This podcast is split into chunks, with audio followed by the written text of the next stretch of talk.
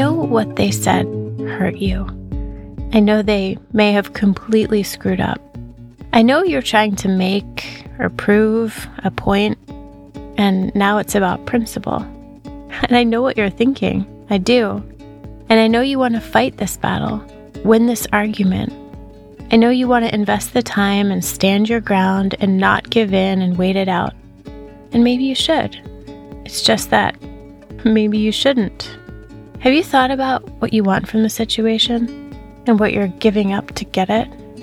At the risk of sounding cliche, I need to remind you of something time.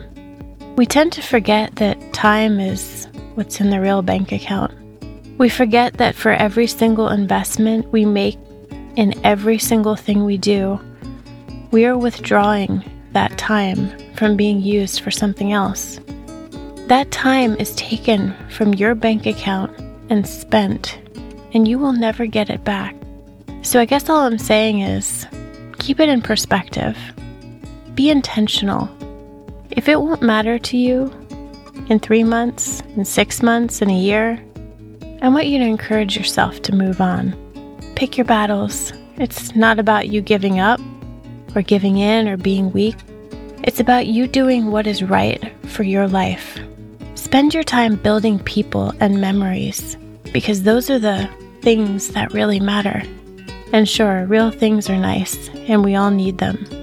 But just remember no matter what you spend your time and your money on, every single one of us faces the real truth in the end that we leave it all behind. So, so leave a legacy.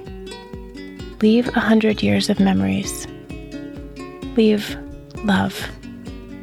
Just don't let the sum total of your life be things.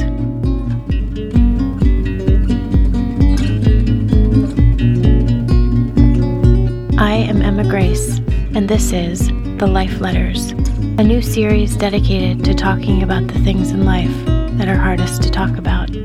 If you'd like to hear more, subscribe to this podcast, and be sure to visit Live in the Details on Instagram and Facebook.